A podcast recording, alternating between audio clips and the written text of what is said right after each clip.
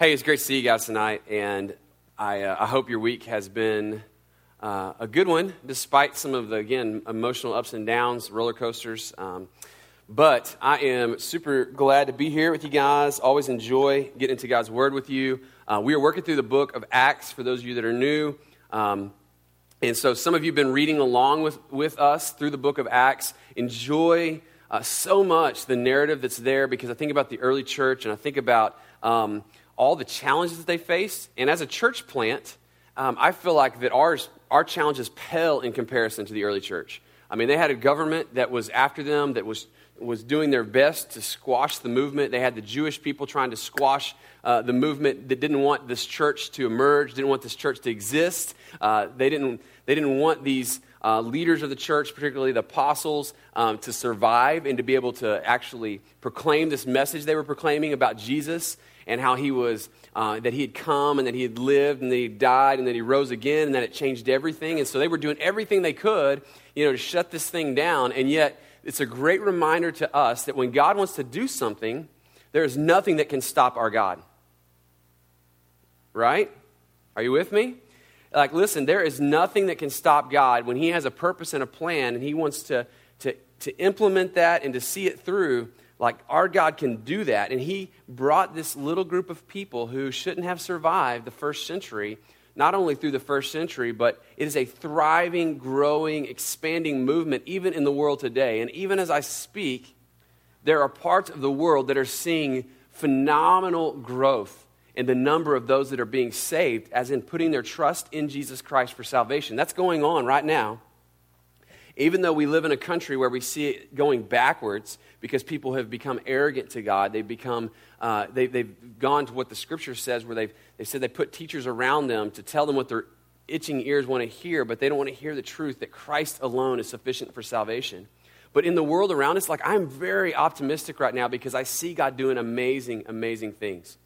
And I see people, even in our own culture, that are being impacted by the gospel and their lives being changed by that. I see the group of people that sit in this room with us tonight, and I see that what God is doing in and through you. And sometimes um, we, as, as, as people, um, we, we can be very hard, we can be very harsh, we can be very pessimistic, we can get really lost in all the negativity of the world around us and forget that uh, there is life in Christ and that we can have, find joy and hope and peace and all those things in Him. So, I say all that. Let's go to Acts chapter 26. And before we read the text tonight, as we t- try to do every week, I want to make sure to bring you up to speed because for those of you that have not been with us, maybe you're a little bit lost in the context at this point, or maybe um, just would be helpful for you to kind of get, to figure out where we're picking up the story. Um, if you need a Bible, there's some Bibles in front of you in those, those chairs. There's little brown Bibles with a cross on it. And as I say uh, most weeks, if you don't own a Bible, feel free to take one of those Bibles and make it your own. Uh, we want to make sure you have a, a, Bible because we think God's Word is living and active and will change your life. And if you uh, want to read with us, uh, feel free to take that reading plan that's in the guide you got when you came in. And I encourage you to read this week, just little small chunks, and take some time to answer the four questions that are there, or uh, figure out another way you want to go through it. But there's some, uh, some easy ways to break that down, give you a chance to go back over some of the text we talk about tonight, but also some additional text that we can't cover in our time together. So I had a great experience this weekend uh, because Harley broke me into the world of MotoGP. There was this big uh, race going on. Now, I had no clue about MotoGP really, other than what I, I've heard Harley mention a few names um, because through the years, I've known him now for how many years, Harley? Since 2003 or so. Um, was it that long? 2005, yeah, 2005. So we've known each other for a while, and, and he's always been a huge fan of uh, MotoGP. And so, yeah, in fact, he used to come to our house when we lived in Houston uh, because we had cable, and he would uh, come to watch uh, the, the, the, the uh, races because it's hard to find them. He had to go like on the speed channel or something. I didn't even know there was a speed channel. Um, but there's a speed channel, and so he would watch his races. Well, this week in Austin, uh, they had the big race, and today was like the, I guess, the main stage race. And so we got to go out there. And so if I'm glowing a little bit, like red, it's because he drug me out there. And, and that's why. And so it's his fault. But then we got to go camping with our family, uh, which was a lot of fun. Who's, who in here likes to camp? Okay, good, good. So next time we got to get some more people in on this action. This is a great spot, Krause Springs. Went out and camped and uh, enjoyed that with the Wills family and Tuckers came out, uh, Yolanda Jawan. But, uh, you know, just being outdoors, um, I love being in the outdoors, but you, you get affected by the outdoors, right? And so um, I'm, I'm kind of hurting tonight, my arms, my, my neck, my ears. I put sunscreen on it, but it seemed like it didn't help, it didn't help or anything. But when you're in the outdoors, there's elements that are affecting your, you. They're, they're, uh, they're acting on you. So the sun is beaming down, and if you don't take care, you know, you're going to get impacted by that. You're going to deal with the fallout of not putting sunscreen on or not putting enough sunscreen on or not frequently enough putting sunscreen on, whatever the case may be. Um, but here's the thing is that when we come into the church setting, uh, and, and, remember, the church is not a building, it's not a worship gathering. I mean, you guys know that. It's the people of God. But when we gather to worship, um, our prayer is that the Spirit of God is acting in the room and he's, he's interacting with each one of us personally. Now, that might weird you out. You might be like, well, I don't know what you're talking about. What do you mean the Spirit of God is interacting with us? We believe that God, like we talked about last week in the story of Paul, that he is speaking to each one of us. He is saying things to us. And if we will listen, um, he will say some things to us that will radically change the way we live. Okay? And, and here's the thing um, what you need when you come to church is not just to hear some songs and hear somebody get up and preach a message. Like, you need to encounter God. You need to encounter God. You need to hear from Him. Because there's things that He will say to you that I won't say to you. There's things that, that He will speak to you that you're not going to get from a song. Now, hopefully, the songs move us and stir our emotions, and hopefully, the Word of God, which is living and active, shapes us, and the teaching helps enlighten it, to us as, as the Spirit leads us. But ultimately, each one of us need to hear from God. And, and, and I need to hear from God. Because my only hope is to hear from God and, and then to obey him, do what he says, and, and just see what he will do with that. Okay? So, as we're getting into the word tonight, um, Paul has this encounter with the living God, like we talked about last week. And this is now the third time in the book of Acts we're going to hear this story. Uh, first, in chapter 9 of Acts, we see the story unfold as Luke describes it and records. Uh, it was Saul before he became Paul, just so we're clear. And so Saul's story of how he encountered God on the road to Damascus. He had been one who was persecuting Christians, and now uh, he is a Christian. God turns him completely 180, and he becomes one of the greatest proponents for Christianity, greatest missionaries for the faith. And then what we see is that he gets, um, he gets persecuted, he's under, under trial, under duress for what he believes, and he shares his testimony. He shares his grace story, his transformation story, whatever you want to call it. And last week, what we said is that when Saul, who's now Paul, shares his transformation story in front of these leaders, that his story has a pattern that is similar to our own story. Okay? In that, we see him disconnected from God, misunderstanding who Christ is. He's really trying to get his meaning out of, out of his life by doing good things uh, which he thinks is to get rid of Christians, to eradicate them, because he says he thinks that these Christ followers are messing with what God has given the Jews in the way of like how to worship and how to follow God. And so he's, he's doing what he thinks is right, but he's trying to get his meaning and his purpose from following the law and from uh, persecuting these Christians, okay? But God meets him, and he has this amazing encounter with God and, and with Jesus personally. It even says in the text, if you, if you read a Bible that has black and red lettering, red representing the words of Christ. It literally says Jesus speaks to him, calls him out by name, personally, and says, Quit persecuting me. Not just quit persecuting my friends or my followers, but quit persecuting me. And as he identifies himself with the apostles, and then he goes on to, to, to say, Saul, like, I've got a life for you to be lived as a, as a, as a witness for me for the rest of your days. And thankfully, because Saul is smart and because this encounter is so amazing, he chooses to follow God, chooses to follow Christ with the rest of his life, and, and to share the gospel with others. But in Acts 26, we see the story again as he's now describing it in front of Festus and King Agrippa.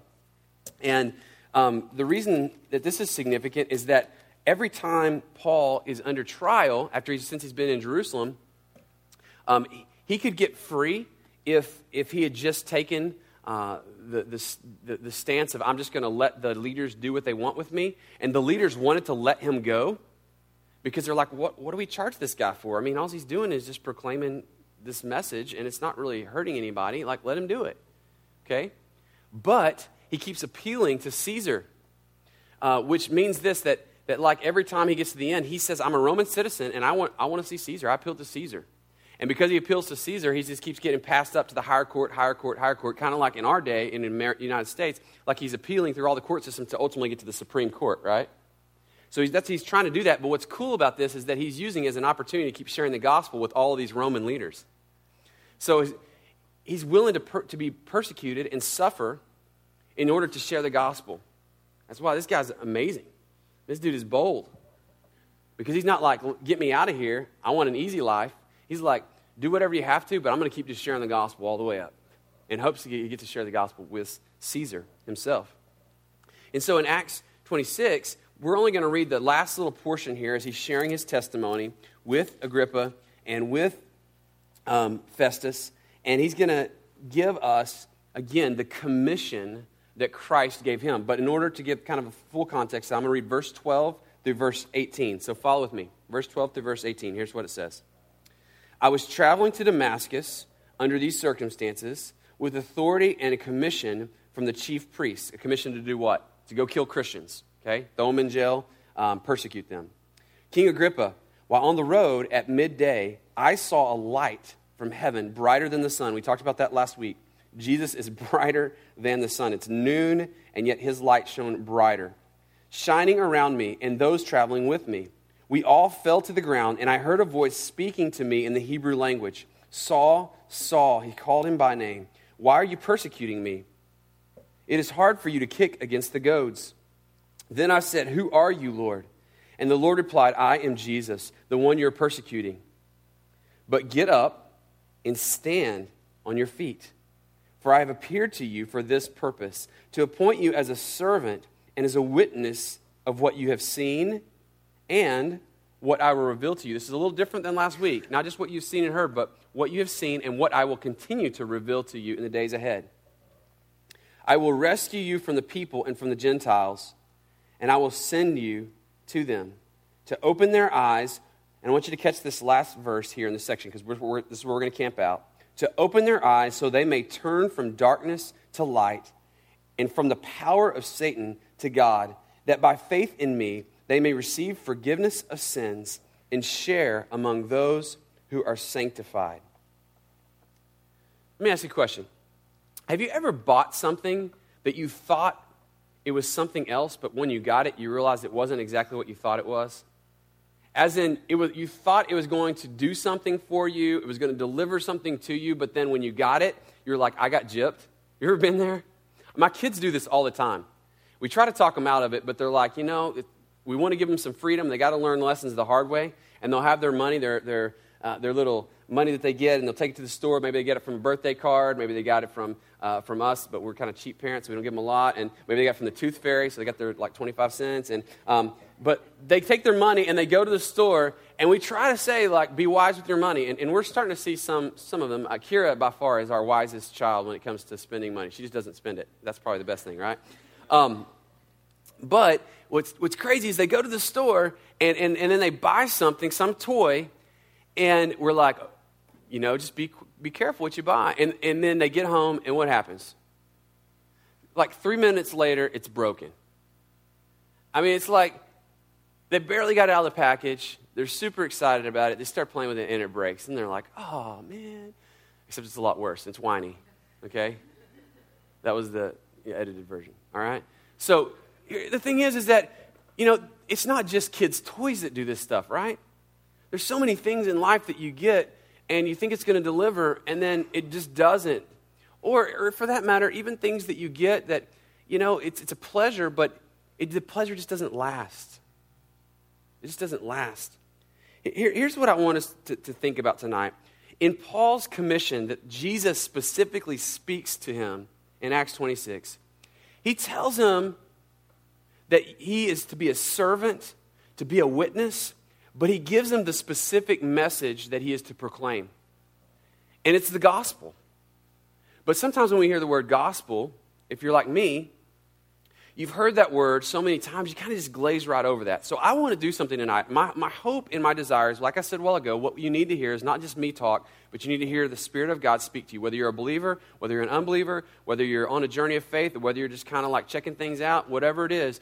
Well, listen to me. Like, what you need to know is that there is a good news message called the gospel, and it will, it will change your life radically if you will embrace the truths of it. But sometimes we need to hear it in fresh ways, or we need to think about it differently. Um, we need to preach it to ourselves differently. That might sound weird again to you, but literally it means just to, to, to remember and to reflect on the truths of what Christ has done, okay?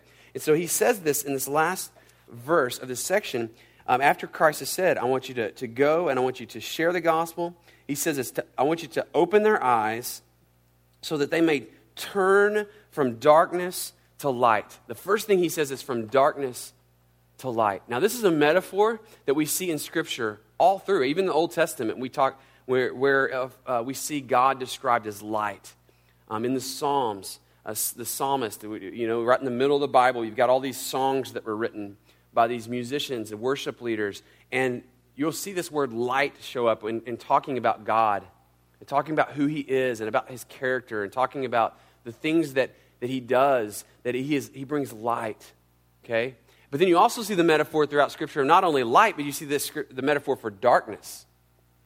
And every time we see darkness show up, it's, it's usually negative, right? It's bad. It's, it's Satan. It's, it's lies. It's deception. It's death. It's sin. It's, it's all these things that, that we don't want in our life.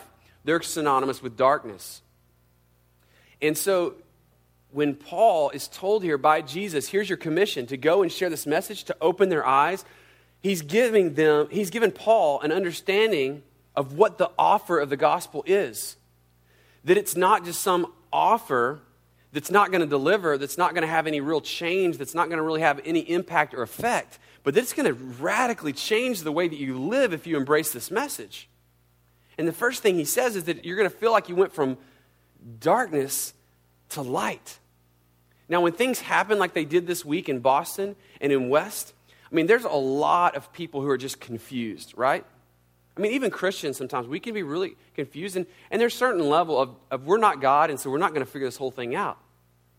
But when we live in a world filled with darkness and dark things like death and suffering, uh, unexpected, uh, um, you know, death and, and things of this nature, like we can be left just kind of groping around in darkness, just trying to figure out and try to make sense of it.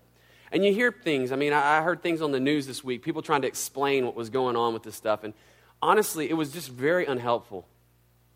I mean, a lot of the explanations and a lot of the ways they were going, I mean, to be honest, it was just a lot of pop psychology. It was wordplay. It was, it was stuff people were trying to just say, here's how you deal with it, here's what's going on. But you know, the, the fact is, is we don't know what's going on. We don't know all the answers. We don't know how to fix the problem in, in, in, one sense. But the gospel gives us good news. It gives us a good message that says that even in suffering and brokenness, we have a God who enters into that with us and who can give us hope and who can give us comfort, like I said about uh, from, from 2 Corinthians a while ago. Okay? And so we go from darkness to light. But, but another way you have to think about this is it's actually helpful to look at Paul's writings later on in the New Testament because he took this commission serious. He said, If that's what you want me to say, God, then that's what I'll say. So most of what Paul writes the rest of the New Testament, it comes from this commission that he receives right here in Acts.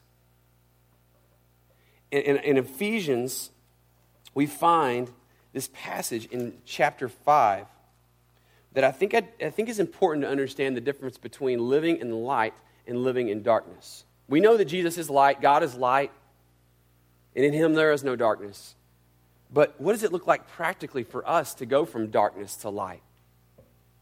Well, for sure, it means that we go from foolishness to wisdom and from no clarity of truth to a, a rock solid foundation in truth, and to, from, from no goodness in us to having the God of the universe who is all good inside of us. To go from a place of like not having any hope or, or any sense of trying to make, uh, make, make, get heads or tail out of this life to having a wisdom and an insight and a perspective that comes from being in the light.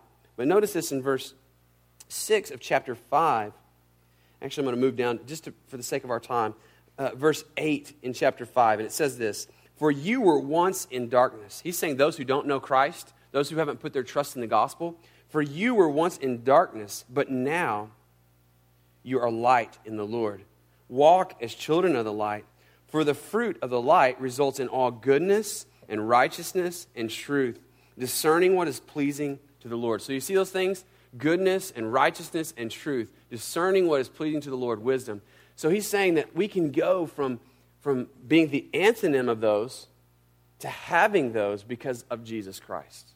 That's what the gospel does. It brings light into our life, it brings truth and righteousness. It brings us the ability to discern what is good. And of course, he goes on to say, don't participate in the fruitless works of darkness, but instead that we should expose those things. So, when Paul was given his commission, the first thing that we can offer people is we can offer them to go from, from darkness to light. And when I think about that for my neighbors practically, or I think about that for the people who live in our city who don't know Jesus Christ, we can say to them that there is an ability to live life no longer just simply groping in the darkness trying to figure out how to make this thing make sense, but we can live with the light of Christ in our lives who gives us hope and peace and joy and all those things, right? And so we have light. We have light, the ability to see from a bigger perspective and not just get lost in the here and now. But the second thing he says is not only that you can go from darkness to light, but from the power of Satan to the power of God. Now, think about that for a second. That sounds kind of crazy. The power of Satan? What, what is he talking about here? Well, he's saying that any of us who are without Christ, who don't believe in God, are living under the influence, under the authority of Satan.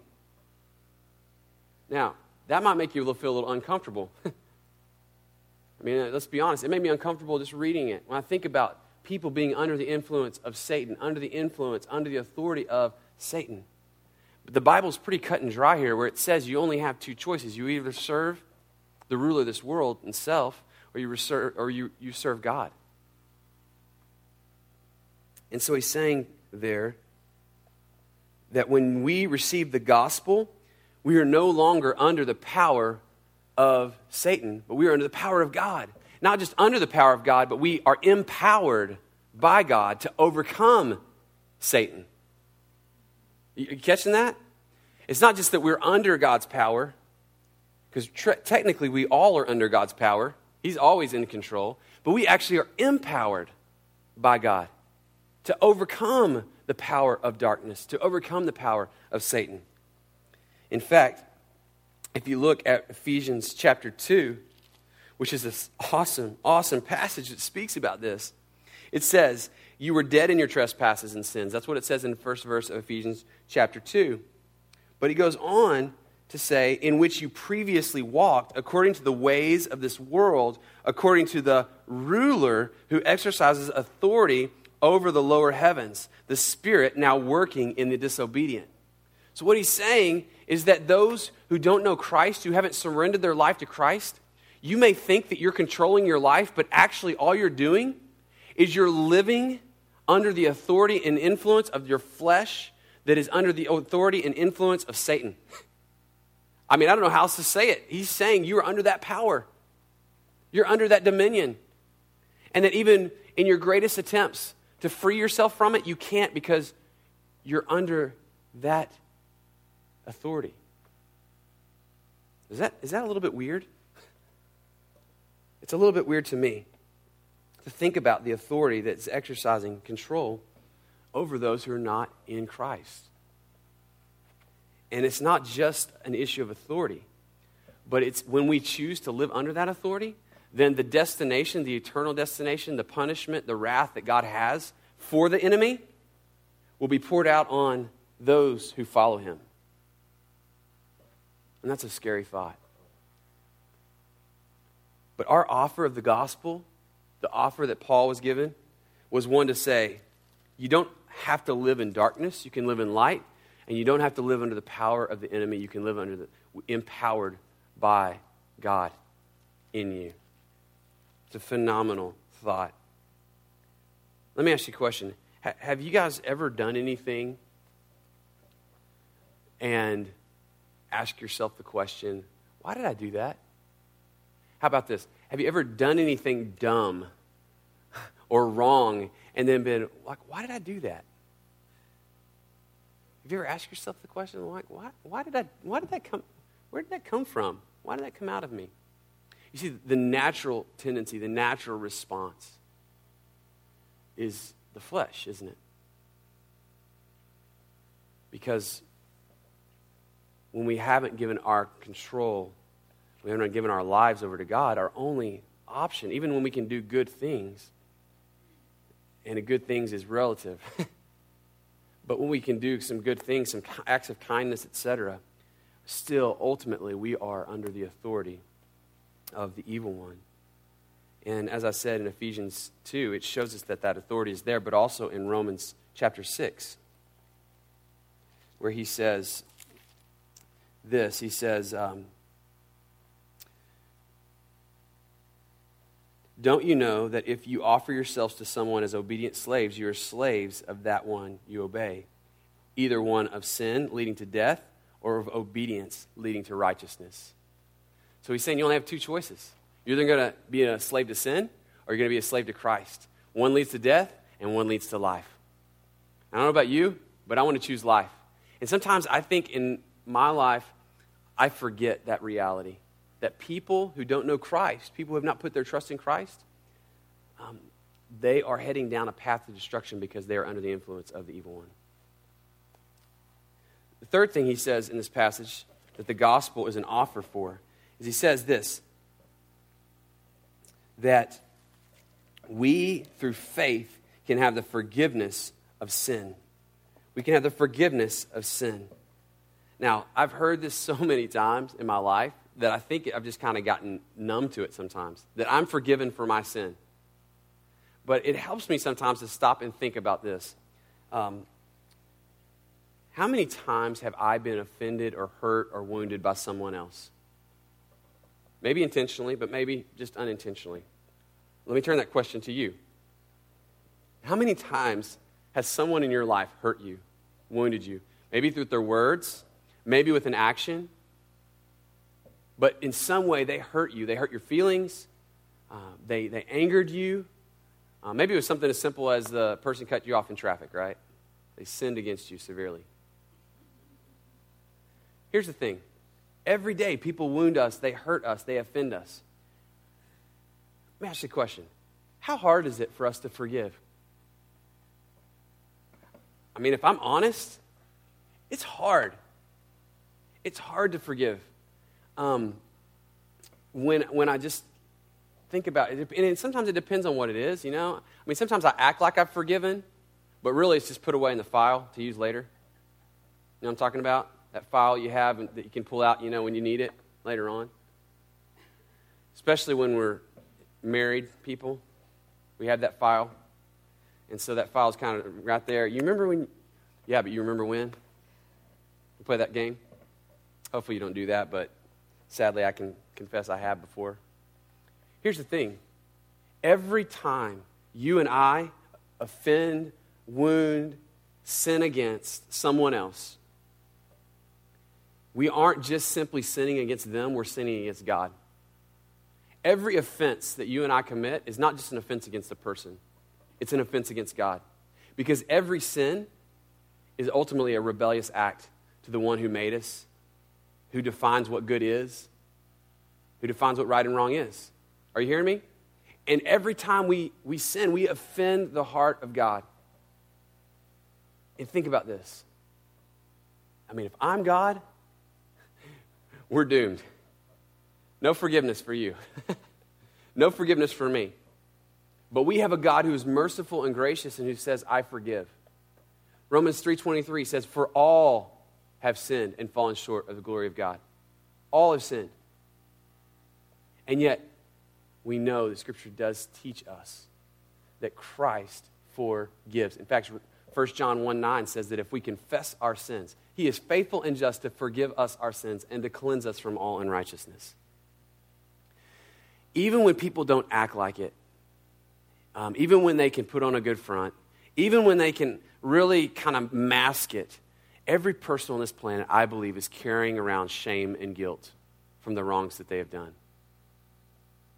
And here's the thing is that when we come to Christ, he forgives every offense we've ever committed and he wipes that clean. And he gives us the ability to walk in forgiveness. Past, present, and future. Because it says in Romans 5 8 that while we were yet sinners, Christ died for us. And while some might die for the good people, Christ died for the ungodly.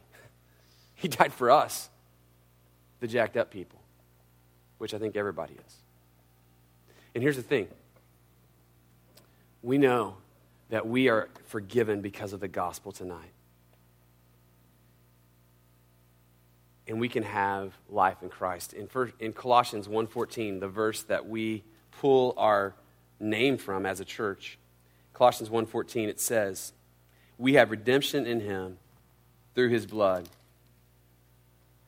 the forgiveness of our sins in Him.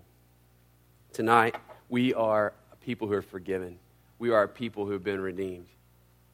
And if you don't know that, if you don't recognize that, if you don't realize that, um, or if you have never put your trust in Christ to save you and save you from His wrath, to save you from a life of purposelessness, save you from a, uh, uh, save you from a hopelessness, like, listen, God offers you forgiveness, no matter what you've done, no matter where you've been. And listen, this is really significant for, for Paul because Paul had been killing people in the name of God. And then he confronts and interacts with the real, or he's in, confronted by the real Jesus. And you think in that moment he didn't feel shame and guilt, fear, like, what in the world have I done? I've spent my life going the wrong direction, doing the wrong thing. And I'm sure the rest of his life, and we see, you know, Paul had a really good view of himself that he knew how deeply sinful he was and yet how forgiven he was. And you and I can have that same hope and that same life. Man, in our home, um, forgiveness is a big deal. And I just, you know, try to teach our kids almost every day. We have that, that conversation about forgiveness and what does that look like, and how do you ask for forgiveness, and what does it look like to forgive people when they they hurt you and they wrong you. Listen, the only way that we can truly begin to grasp forgiveness for others is to grasp the forgiveness that God has for us. It's to begin to receive the forgiveness that God has for us. And as we receive that, then we can offer it to others. But the final thing that he says in this passage, the commission of Paul's, he says that not only they come from dark to light, not only from the power of Satan to the power of God, not only are we forgiven from our sin? But the last thing he says is that we can share in the inheritance with the sanctified, with the saints. And the easiest place to go to remind us again of this is from Ephesians, where Paul is writing again to the people at Ephesus. And he says in verse 11, in chapter 1, we also have received an inheritance in him. And then you skip across to verse 18 where he says, I pray that the perception of your mind may be enlightened so that you may know what is the glorious hope of the, call, the, the hope of his calling and what are the glorious riches of the inheritance among the saints. And here's what I want to remind you of is that the gospel doesn't just have past realities or present realities, but the gospel has future realities. It has future realities for our life. So when we get lost in the here and now, we get lost in the moment, we get lost in our anxiety and our fear and our stress and our worry and our doubts, and just flat out being overwhelmed. We have a God that reminds us there's a future reality, there's a future inheritance for those who are in Christ that says there is a day coming when no longer will we deal with the pain and the suffering of this life. No longer will we deal with wounding each other even when we don't mean to. No longer will we deal with watching innocent people die at the hand of some crazy person. No longer will we deal with losing lives and just going through sickness and, and dealing with all the hardships of life, but we will have a, place where everything will be made right, a home with God forever. Like, isn't that awesome? And that changes everything here and now. The reality of that then and there changes the message and the way that we live in the here and now. Here's the thing when we think about the offer that is given to us in God, the offer that's given to us in Christ, remember, people, remember, brothers and sisters, remember, skeptics and cynics, remember, whoever you are, listen, there is life in Christ, that the gospel is good news, and that we have hope.